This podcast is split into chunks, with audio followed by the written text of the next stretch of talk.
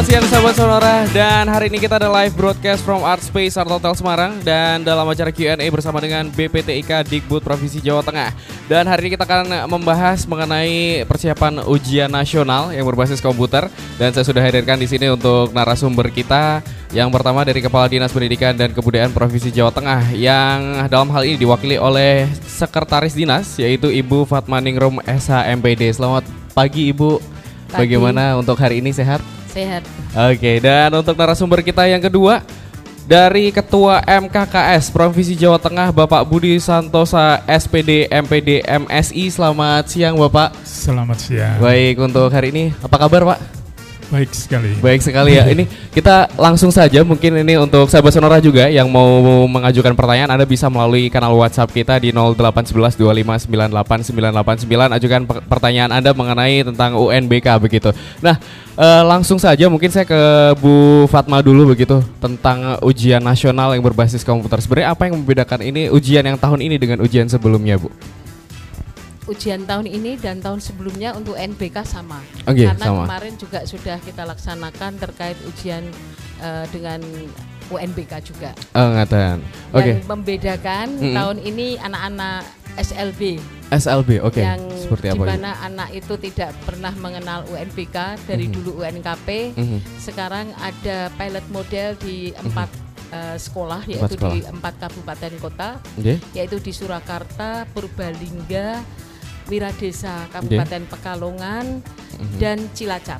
Mhm, Ya. Oke, Eh, apakah ini sudah semuanya bu atau masih belum? Empat hanya Empat, hanya empat itu saja ya? SLB yang ikut untuk sebagai pilot model. Oke. Mereka kan tidak harus dimarginalkan terus, harus Mhm. bersaing nanti ke depannya. Mhm, mhm. Jadi dengan UNBK ini akan melihat bagaimana kemampuan anak-anak kita Mhm. Yang di sekolah SLB. Dan saya yakin karena di mana anak SLB banyak yang berkecimpung ke IT. Oke, bahkan sampai juara internasional di India. Bahkan sampai juara Ya. internasional ya, Ya. ibu ya, luar biasa. Pak kemampuannya nanti eh, ini kan saya yakin kemarin juga sudah ada latihan Ya. di sekolah-sekolah itu hasilnya juga baik. Mhm, Oke, Ya. nah ini mengenai juga seputaran tentang UNBK begitu ibu, Eh, yang kita tahu mungkin dimulai dari tahun 2014 ya, pada saat itu di luar negeri, kemudian 2015 sampai sekarang diimplementasikan di Indonesia. Tapi sejauh ini persiapannya untuk tahun ini seperti apa ibu? Mungkin bisa dijelaskan. Persiapan tahun ini seperti tahun-tahun sebelumnya, bagaimana tiap sekolah kita sediakan teknisi, proktor, sarana prasarana komputer yang harus ada dan Oke. juga pengawas sekolah pasti ada. Pasti, ya, seperti untuk mengawasi eh, paling tidak eh, 20 anak Mhm, itu Oke. satu pengawas biasanya. Ah, Oke, Ya. seperti itu. Kemudian Mhm. pelatihan proktor juga sudah kita advokasi bersama, kita latih selama tiga hari di Dinas Pendidikan Provinsi Oke. yang nanti mendampingi proktor-proktor itu mendampingi sekolah-sekolah dalam pelaksanaan UNBK. Mhm, mhm, Oke, seperti itu. Nah, mengenai seputar eh, berhubungan dengan siswa seperti itu Bu, untuk yang mengikuti UNBK, apakah mungkin ada syarat tertentu yang harus diikuti seperti itu? Enggak ada. Tidak Yang ada penting ya? Sehat. Yang penting sehat ya, seperti itu. Ya. Oke, dan saya mungkin bergeser ke Pak Budi di sini. Pak Budi, mungkin bisa dijelaskan dulu eh, untuk MKKS sendiri itu apa sih? Mungkin masih banyak orang yang awam mengenai MKKS. Iya, terima kasih.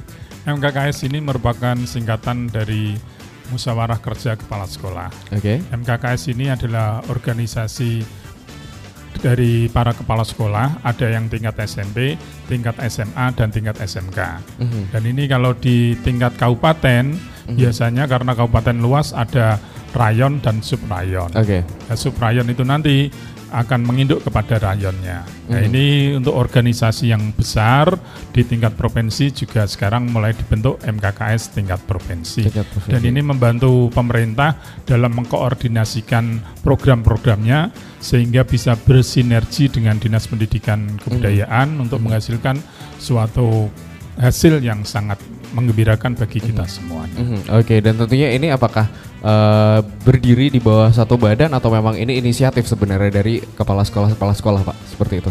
MKKS ini sebenarnya berdiri di luar badan struktural. Oke. Aha. Dia hanya merupakan paguyuban dari kepala sekolah, Mhm. tetapi ini sangat membantu sekali bagi Mhm. kelancaran tugas kepala sekolah dalam menjalankan instruksi-instruksi dari pemerintah Mhm. untuk lebih koordinasi Hmm, lebih koordinasi, oke, seperti itu. Nah, ini mengenai menarik Pak, ini mengenai uh, UNBK begitu yang beberapa tahun terakhir ini digalakan. Sebenarnya kontribusi seperti apa Pak yang seharusnya untuk mungkin untuk siswa kepada kepala sekolah kepala sekolah untuk berhubungan dengan UNBK ini kontribusi seperti apa yang seharusnya mungkin bisa dijelaskan Pak? Kontribusi MKKS ini terhadap kesuksesan dari pelaksanaan UNBK ini sangat tinggi sekali. Oke. Karena kita mengkoordinir, mengkoordinir seluruh kegiatan dari kepala sekolah itu agar ada kesamaan langkah di Mhm, antara oke. kepala sekolah sehingga apa yang menjadi arahan dan petunjuk dari dinas pendidikan ini bisa kita laksanakan bersama-sama Mhm. dan bisa seragam sehingga nanti kita bisa sukses tidak hanya sukses persiapan tapi juga sukses pelaksanaan dan juga sukses hasil. Oke, seperti itu. Nah, eh, mungkin saya akan membawa sebuah kasus gitu, Bu, di mana eh, sekarang sekarang ini beberapa tahun terakhir lah ada tren di mana homeschooling ini semakin merebak begitu, semakin naik. Nah, sebenarnya kalau dihubungkan dengan UNBK sendiri seperti itu, apakah mereka juga akan mengikuti itu atau seperti apa sistemnya mungkin, Ibu? Untuk homeschooling memang harus mengikuti ujian nasional, Oke. tapi pendaftarannya lewat pendidikan non formal yaitu pendidikan Oke. kesetaraan. Mhm. Dan itu ada jadwal-jadwal tertentu untuk pendidikan kesetaraan A, B, Mhm. eh untuk B dan C. Ya. B dan C Ya, seperti itu. jadi ini nanti juga ada jadwal tertentu dan itu pelaksanaannya di kabupaten kota, Mhm, Oke. bukan di provinsi Jawa. Bukan di provinsi ya, Bu ya. Seperti walaupun misalnya di Semarang begitu ya. Kabu- kota Semarang. Kota Dinas Semarang. Kota Semarang. Dinas Kota Semarang Ya. seperti itu ya. Oke, dan kita akan break dulu, jangan ke mana-mana untuk perbincangan bersama dengan Ibu Fatma dan juga Bapak Budi akan segera kembali. Makanya tetap di sini aja. Yes, kita masuk di segmen kedua untuk live broadcast from Art Space Art Hotel Semarang. Dan masih di acara Q&A bersama dengan BPTIK Dikbud Provinsi Jawa Tengah. Dan masih bersama juga dengan dua narasumber kita. Ada Kepala Dinas Pendidikan dan Kebudayaan Provinsi Jawa Tengah yang dalam hal ini diwakili oleh Sekretaris Dinas yaitu Ibu Fatma dan juga Ketua MKKS Provinsi Jawa Tengah Bapak Budi Santosa. Oke, ini mengenai UNBK begitu. Saya mungkin ke Pak Budi terlebih dahulu. Eh, sebenarnya persiapan seperti apa sih Pak yang harusnya dipersiapkan oleh sekolah seperti itu untuk menghadapi UNBK ini? Iya, karena ini UNBK itu merupakan suatu hal yang seksi sekali Wih. dan merupakan taruhan kerja kita selama tiga bulan, Oke. eh, tiga tahun. Maka kita ini mempersiapkan betul. Oke. Baik ini sarana prasarana dan sumber daya manusia kita siapkan. Sarana prasarana di antaranya adalah kita menyiapkan jaringan komputer yang akan dipakai untuk mendownload soal dan mengupload lembar so- jawaban. Oke. Ini kita siapkan baik-baik. Juga komputernya di sekolah kami ada 164 komputer dan ini harus ready semua untuk nanti kita gunakan untuk NBK.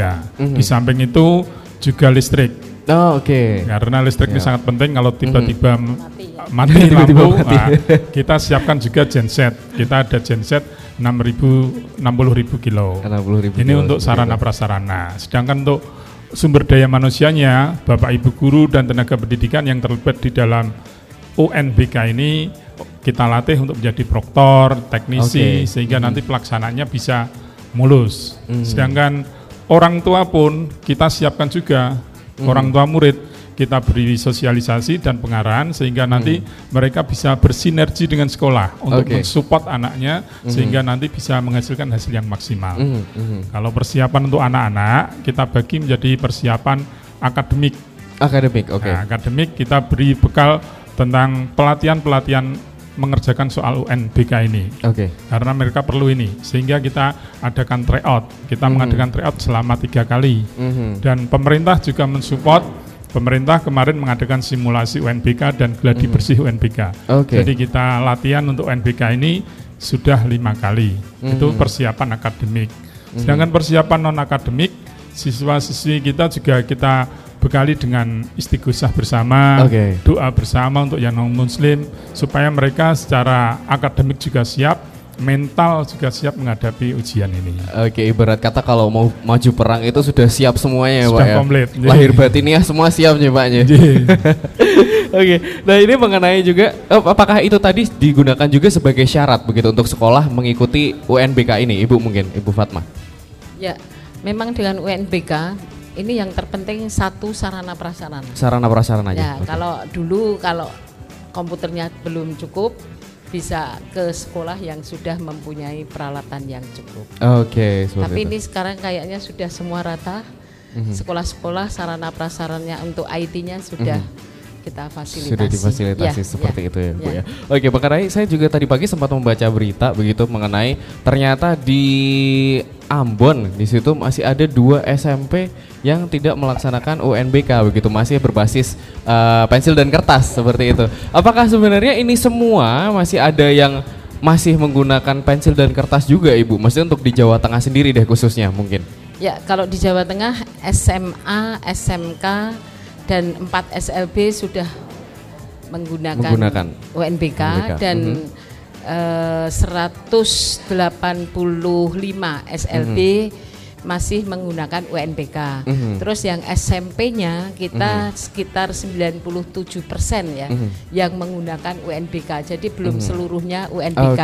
Seperti Tetapi MTS, MTS, itu mhm. sudah 100 persen. Hmm, oke. Jadi SMP-nya yang yang belum Yang belum ya, ya. keseluruhan. Mhm, mhm. Oke, nah eh, mungkin kita berbicara mengenai UNBK ini kira-kira diselenggarakan itu tanggal berapa Bu kalau boleh tahu mungkin? Ya, untuk SMK Mhm. ini persiapan semuanya nanti tanggal 16 kita Tanggal sudah 16. melaksanakan ujian sekolah dan Mhm. di tiap cabang dinas, Dinas Pendidikan Provinsi ada 13 cabang dinas. Itu sudah kita lakukan untuk persiapan posko-posko. Oke, persiapan Jadi posko. posko-posko ujian nasional Mhm. ada di semua cabang dinas sudah. Mhm, Kemudian di dinas induk, dinas provinsi juga sudah. mhm, Jadi tanggal 18 sampai tanggal 19 nanti mhm. itu SMK. SMK? Kemudian susulannya Mhm. untuk SMK itu tanggal 7 dan 8 April karena 8 pada April. waktu ujian eh, nasional kadang ada anak yang sakit apa ada kendala apa terus kita fasilitasi untuk ujian susulannya. Ujian susulan. Terus oke. pengumuman nanti akan dilaksanakan pada bulan Mei, Mei. yaitu tanggal 2 Mei itu sudah pengumuman untuk UNBK, UNBK. SMK. Mhm, mhm. Terus kemudian untuk SMA nanti dilaksanakan pada tanggal 30 Maret sampai 2 April. Mhm, mhm. Nah, ini susulannya sama masih tanggal 7 sampai 8 April. Mhm, Pengumumannya sama nanti tanggal 2 Mei. mhm. Nah, di sini bagaimana nanti kita juga fasilitasi eh, terkait dengan pendidikan kesetaraan. Mhm, mhm. Paket C itu nanti 4 sampai 7 April. Mhm, Kemudian susulannya 18 sampai 19 mhm. April, pengumuman sama 2 Mei. Mhm. Terus kemudian ada SMP dan MTS, SPK ya Antos Mhm. Derajat itu nanti tanggal 20 sampai 23 April. Mhm. Jadi nanti hari Kartini ini pada ujian nasional Oke. ini ya. Tematik Ibu. tematik ya. Tematik. Terus susulannya 29 sampai 30 April, Oke. pengumuman 6 Juni. Oke. Dan ini kejar paket B yaitu Kejar paket B. eh, banyak anak-anak yang homeschooling juga. Homeschooling, oke. Ini nanti dilaksanakan pada 2 sampai 4 Mei. Mhm, Susulannya 9 sampai 11 Mhm. dan pengumumannya 6 Juni. mhm. Di samping Oke. itu juga ada ujian ulangan. ujian ulangan. Nah, Ya, itu seperti kita apa Ibu? Fasilitasi. Ujian ulangan itu bila mereka yang gagal Gagal. Oke. Ya, kita ulang lagi Mhm. dan diharapkan anak itu mampu. Sekarang Mhm. eh, banyak anak-anak saya kira ulangan nanti sedikit sekarang banyak anak yang pintar ya Pak di Mhm. sekolah. Mhm. Jadi nanti tetap akan kita fasilitasi yaitu nanti pada bulan Juni. Pada bulan Juni. 8 dan 9 Juni itu Mhm, kita mhm. fasilitasi Mhm. baik SMP eh, kejar paket maupun SMA SMK Mhm, serentak pada bulan Juni nanti yaitu Mhm. tanggal 8 9 kecuali kejar paket B 8 sampai 10. Mhm, mhm. Jadi ada Oke. jaraknya. Ada ya. jarak. Dan pengumuman nanti untuk susul eh, ujian ulangan Ujian itu ulangan. pada tanggal 26 Juni. 26 Juni. Nah, ini persiapan eh, anak-anak kita harus menjadi anak-anak yang hebat. itu. itu. Hebat Ya. begitu ya Bu. Itu harapan kita semua lah seperti Ya, itu. ya. Oke, mengenai eh, mungkin ke Pak Budi lagi saya begitu dan dengan adanya akhir-akhir ini begitu Pak eh, adanya UNBK begitu Sep- sepertinya ini sesuatu hal yang eh, bisa dibilang dalam dunia pendidikan sekarang sudah bertransformasi begitu menuju ke era digital seperti yang sekarang sudah dilakukan. Nah, sementara untuk respon siswa sendiri seperti apa Pak untuk menyambut yang ada dengan UNBK ini dengan berbasis komputer? Ini untuk siswa sangat menarik sekali karena Mhm. memang hari ke hari mereka sehari seharian sekarang tidak bisa dilepaskan dari internet dan komputer itu sendiri. Oke. Di sekolah kami kita untuk ulangan harian, Aha. ulangan semesteran sekarang sudah pakai HP. Oh sudah pakai apa ya pak? Iya, pakainya Luar biasa. Android.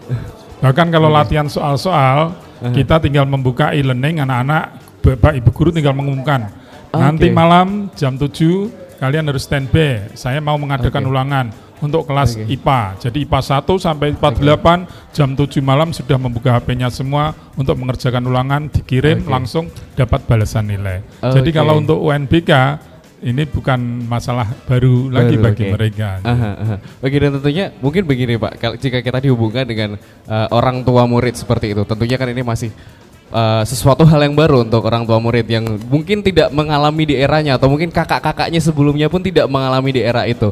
Apakah ini sempat ada protes atau seperti apa dari eh, orang tua siswa Pak sebenarnya?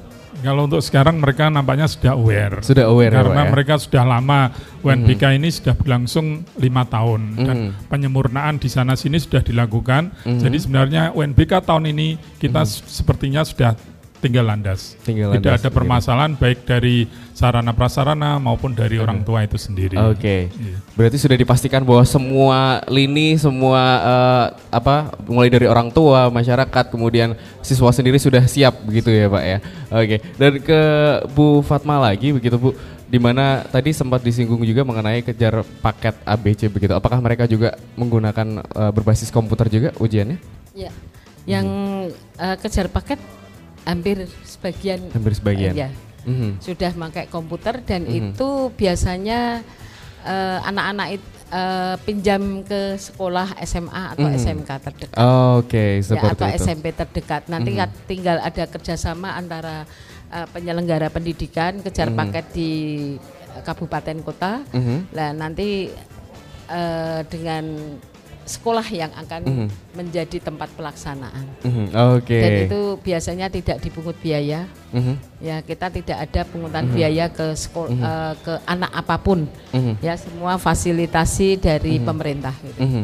Oke, semua sudah diakomodir oleh pemerintah Oleh seperti itu ya Bu ya. Eh, mungkin ini sedikit saya flashback begitu Bu, ketika saya dulu di era 2015-2016 begitu di mana ujian nasional ini sudah tidak menjadi s- ibarat kata kalau dulu kan kelulusan ditentukan oleh ujian nasional, Ya. sementara sekarang eh, ujian nasional ini sebagai pendukung begitu untuk kelulusan. Apakah itu juga masih berlaku sampai sekarang Ibu? Ya ini ujian nasional untuk mendukung aja. Pendukung aja ya kan itu. penilaian banyak ya Mhm, mhm. dari perilaku karena sekarang ini banyak anak-anak pintar tapi perilakunya malah Oh, kurang. Nah oke, ini perlu seperti itu. ada bidikan Mhm. supaya anak-anak itu baik semuanya. Mhm, mhm. Tapi saya yakin anak-anak di Jawa Tengah ini Mhm. Semoga bisa lulus semua Lulus dan semua. tidak ada penilaian perilaku jelek gitu. Oke. Ya, gitu. Tapi sejauh ini mungkin setelah persiapan kalau bisa diibaratkan persentase persiapan sekarang mungkin sudah berapa persen Ibu? Sudah 99,99 karena hari Senin besok sudah mulai ya Pak ya. Jadi sudah semuanya Sudah semuanya gitu, teman-teman Ibu. juga sudah dipersiapkan, posko Mhm. juga sudah dipersiapkan. Mhm. Eh, peralatan sarana prasarana proktor sudah kita latih, Mhm, guru-guru juga di lapangan sudah siap semuanya. Mhm. Tapi sebenarnya jika eh, persiapan ini apakah ada kendala-kendala sebelumnya Ibu? Mungkin? Eh, kendalanya apa ya Pak? Paling kita listrik ya nanti nek kalau mati gimana? Kadang fungsi kampanye dari sekolah itu kurang loh kok nggak pakai genset itu yang Oke. yang yang Oke. sering terjadi. Oke, oke. Jadi ini sangat penting penyediaan eh, listrik melalui genset Aha. ini mengendalikan supaya pelajaran apa ujian nasional tetap berjalan Tetap walaupun dengan listrik baik. mati. Mhm, Oke seperti itu. Mungkin begini Bu, Eh, kalau zaman saya dulu begitu, itu kan ada paket-paket tuh dalam soal. Ini apakah sekarang untuk di UNBK sendiri, apakah masih ada paket-paket atau seperti apa? Paket soal. Paket soal semua soal kiri kanan kan beda semua. Hmm. Iya, beda semua. Sampai sekarang masih. Masih ya Bu Ya, ya. jadi nggak Gitu. usah ngelirik kiri, nggak usah ngelirik kanan. Nah, jadi melihat ke depan soalnya apa kerjakan Aha. gitu aja. Oh oke seperti itu. Nah tapi seberapa efektif sih Bu sebenarnya? Mungkin Bapak juga bisa ikut menjawab mengenai UNBK ini sendiri sejauh ini sudah efektifkah atau masih ada yang harus diperbaiki Kalau semuanya? untuk penilaian saya kira lebih akuntabel. Mhm. Jadi tidak ada membela ngerjakan temennya jelek Mhm. jadi bagus ya Pak Oke, ya. mhm. Karena itu nilai kan sudah bisa kayak CPNS ini kan bisa terlihat langsung. Aha. Passing grade tidak passing grade. Oke. jadi lebih lebih enak. Jadi, Lebih enak ya, Bu, ah, ya? jadi tidak ada pembelaan dari salah satu guru gitu Mhm, atau mhm. ke siswa. Jadi semuanya dasarnya adalah apa yang dikerjakan anak gitu. Mhm, mhm. Mungkin Pak Budi nambahkan. Ya, kalau untuk. UNBK ini akuntabilitasnya sangat tinggi sekali. Oke. Karena memang anak per anak itu punya nomor token sendiri-sendiri. Oke. Oh, seperti itu Pak ya. Ada Jadi nomor token sendiri ya. begitu buka soal antara siswa satu dengan yang lainnya tidak ada soal yang sama. Oh, oke. Jadi ini memang UN ini menjaga akuntabilitasnya sangat tinggi sekali. Jadi aha. dan lebih efisien. Mhm, Seperti Bu mhm. Fatma tadi diutarakan bahwa ini hasilnya bisa langsung dilihat. Dan UNBK ini mem- memacu anak untuk lebih berpikir ke high order thinking-nya lebih ditingkatkan lagi. Oke. Karena soal-soal sekarang yang high order thinking skill itu tadi lebih diperbanyak sehingga nanti aplikasi di lapangan mereka akan lebih bisa berdaya saing di dunia internasional. Oke, seperti itu. Nah, eh, sebenarnya kalau untuk pendaftarannya sendiri untuk siswa ini bagaimana Pak? Apakah ada eh, perjenjang jenis sekolah atau seperti apa sebenarnya? Kalau siswa yang boleh ikut UN itu syaratnya siswa itu mempunyai nomor induk siswa nasional. Mhm. Siswa itu sekolah di tingkat akhir di sekolah tersebut. Oke. Kalau di SMA ya kelas 12. Kelas 12. Yang ketiga siswa itu mempunyai buku laporan penilaian. Mhm, oke. Jadi ada buku rapornya kalau itu. Mhm. Jadi ya anak begitu mempunyai tiga syarat itu, Mhm. terus kita daftarkan ke Bio UN. Mhm. Di sana daftarnya nanti di- akan keluar yang namanya daftar nominasi sementara. Oke. Daftar nominasi sementara dikirim ke sekolahan, kita cek anak ini sudah masuk apa belum, Mhm. namanya salah apa tidak. Karena ini nanti berkaitan dengan sertifikat hasil UN itu tadi. Oke. Sehingga data anak itu harus benar-benar sudah qualified 100%. Mhm. Nah, sehingga anak yang belum terdaftar di situ nanti bisa diusulkan lagi, demikian juga yang salah-salah diperbaiki sehingga nanti akan keluar daftar nominasi tetap. Mhm. Daftar nominasi tetap itu untuk SMA kemarin sudah keluar. Oke. Oke, nah itu kan untuk eh, siswa biasa begitu ya Pak ya. Kalau untuk yang homeschooling Pak? Kalau homeschooling sama. Mhm. Homeschooling itu homeschooling itu yang bisa mengikuti UN, homeschooling itu harus terdaftar di Dinas Pendidikan. Mhm, Oke. Jadi, jadi tidak semua homeschooling bisa mengikuti kecuali dia yang sudah terdaftar di situ. Siswanya juga harus mempunyai nomor induk siswa nasional. Oke. Walaupun dia di homeschooling, nanti homeschooling itu akan mendaftarkan anak itu agar punya NISN. NISN, oke. Jadi kalau dia masuk NISN, dia masuk ke Dapodik daftar pokok pendidikan sehingga nanti dia bisa mengikuti UN. Dan juga di situ harus menyerahkan bukti laporan hasil penilaian belajar. Oke. Tidak mungkin, tidak bisa anak baru ikut homeschooling sebulan dua bulan langsung ikut ujian tidak bisa. Nggak bisa ya Pak ya. Jadi dia harus ya? ada laporan kegiatan homeschooling dan laporan hasil belajar di homeschooling tersebut. Mhm, Harus komplit juga ya Pak ya. Komplit tidak juga. Ada, tidak ada pilih kasih ibaratnya seperti Iya. itu ya.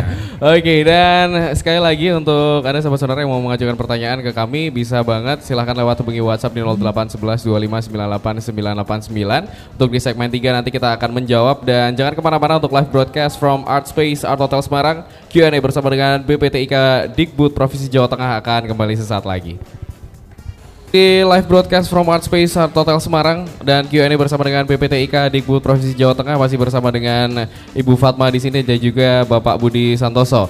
Dan saya mungkin balik lagi eh, mengenai tadi kita sempat menyinggung soal ijazah Ibu ke Bu Fatma dulu. Nah, eh, untuk keabsahan ijazah ini sendiri nanti akan seperti apa yang berhubungan dengan UNBK Ibu?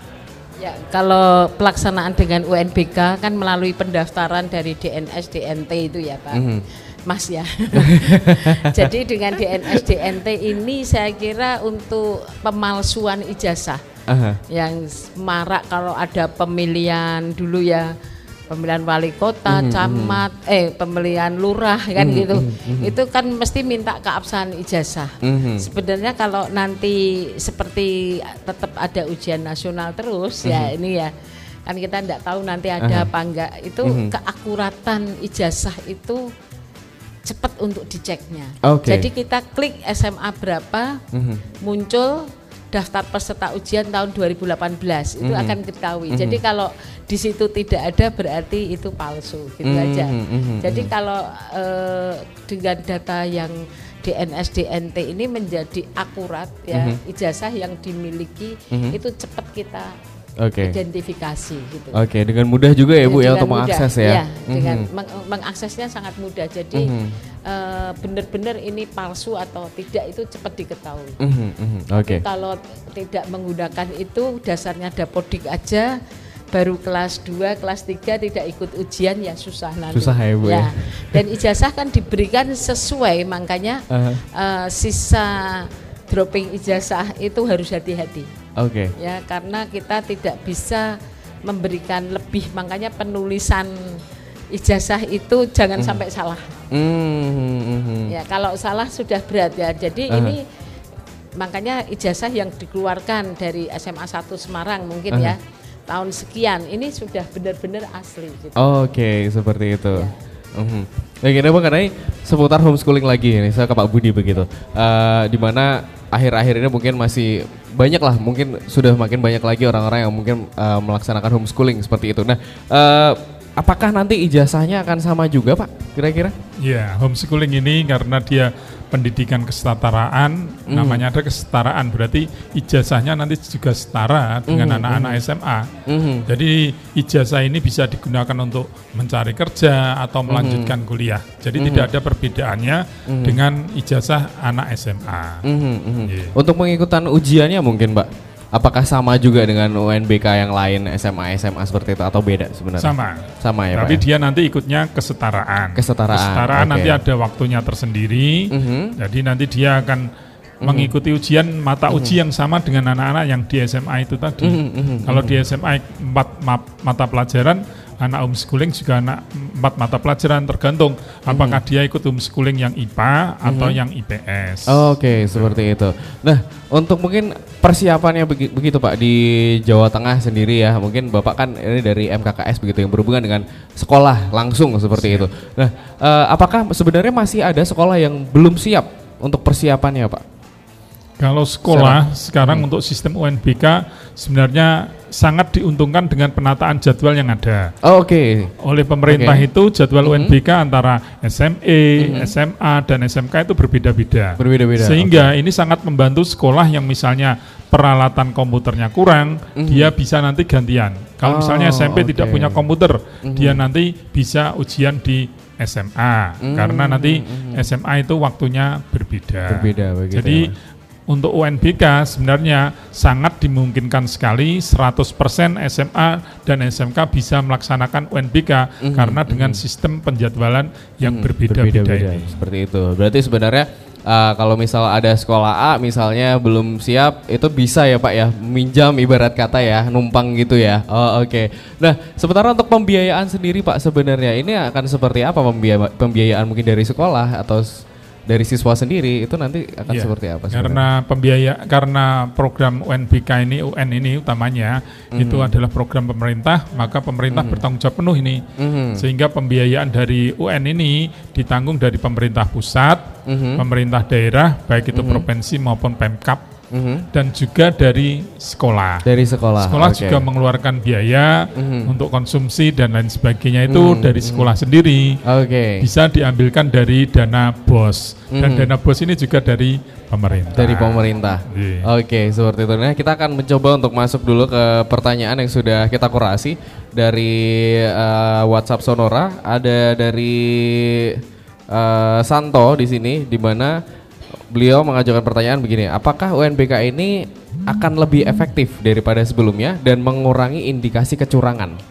Seperti itu. Mungkin silahkan Ibu Fatma Ya. dulu atau Pak Budi. Jelas ya dengan UNBK ini akan mengurangi hal-hal kecurangan. Oke. Tadi sudah saya jabarkan lebih akuntabel. Mhm. Ya, jadi ini ini pasti buatan anak benar. Mhm. Jadi tidak ada bantuan dari guru maupun pendamping. Mhm, mhm. Karena soal kiri kanan semua beda-beda. Semua beda, oke. Jadi pengawas di tiap eh, kelas itu pasti ada. Oke. Dan kita ada proktor dari masing-masing sekolah. Mhm, gitu. mhm. Oke, Pak Budi mungkin mau menambahkan Iya, kita di sekolah ini untuk pelaksanaan ujian ada tiga sesi. tiga sesi, oke. Tiga sesi. Jadi sesi pertama itu jam setengah delapan. Soal baru kita dapatkan itu sekitar jam tujuh. Jam 7. Oh, Jadi oke. soal baru masuk ke server sekolah jam 7, Jam tujuh, sekolah aha. membuka di anak-anak nanti akan dikasih token-token itu tadi. Jadi Mhm, belum mhm. terbuka.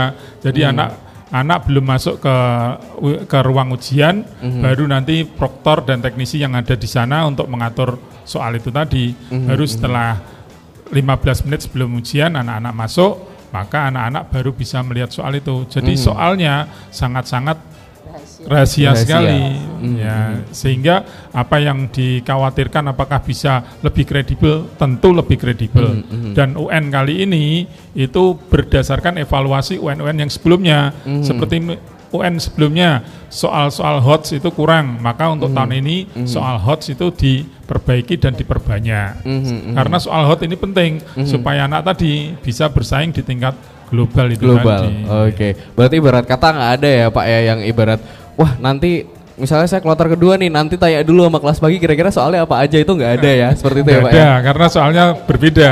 Oke. Iya.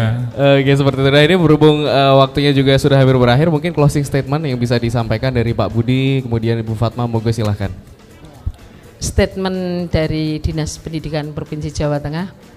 Pertama, anak-anak mohon persiapkan dengan baik pelaksanaan ujian ini dan juga bagi guru-guru eh, tolong guru-guru mempersiapkan dengan baik juga dan Mhm. kepala sekolah dan juga dari semua cabang dinas maupun dinas kabupaten kota Mhm. karena ada SMP uh, Oke. kejar paket tadi ini perlu persiapan yang matang dan kita dinas pendidikan provinsi sudah mengumpulkan kepala dinas seluruh kabupaten kota dan mereka akan mempersiapkan dengan baik. Oke. Jadi salam sukses untuk semuanya. Semoga pelaksanaan ujian nasional di Jawa Tengah berjalan dengan baik gitu. Oke, amin. Pak Budi mungkin? Iya. Kami berharap pada orang tua dan siswa untuk melaksanakan UN tahun ini dengan penuh keceriaan dan kegembiraan. Oke. Sekarang di sekolah-sekolah tidak ditulisi lagi harap tenang ada ujian, tapi ditulisi harap senang ada ujian. Karena tahun ini kita Oke. melaksanakan ujian ini dengan mandiri, merdeka, dan berkualitas. Baik, luar biasa sekali. Mungkin yang ada di sini boleh kasih tepuk tangan dulu. Dan terima kasih untuk Dr. Fatma Ningrum, SHMPD yang dari dalam hal ini mewakili Kepala Dinas Pendidikan dan Kebudayaan Provinsi Jawa Tengah dan juga terima kasih juga untuk Bapak Budi Santoso SPD MPD MSI eh, mewakili dari Ketua MKKS Provinsi Jawa Tengah. Terima kasih Pak untuk hadir perbincangan kita di eh, siang hari ini. Terima kasih Bapak, Ibu. sama-sama. Dan untuk sahabat Sonora jangan ke mana-mana karena di sini kita masih ada perbincangan bersama dengan Art Hotel. Kita akan membicarakan mengenai event-event dan tentunya ada hal apa yang menarik di sini. Jadi jangan ke mana-mana.